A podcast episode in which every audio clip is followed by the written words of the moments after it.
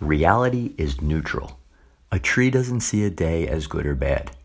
I was also thinking nobody really thinks the alphabet is good or bad, but yet how you reorganize the letters into words determines how you feel, and it actually is an expression of what you think. Reality is actually a reflection of how you train your mind and how your brain has been programmed.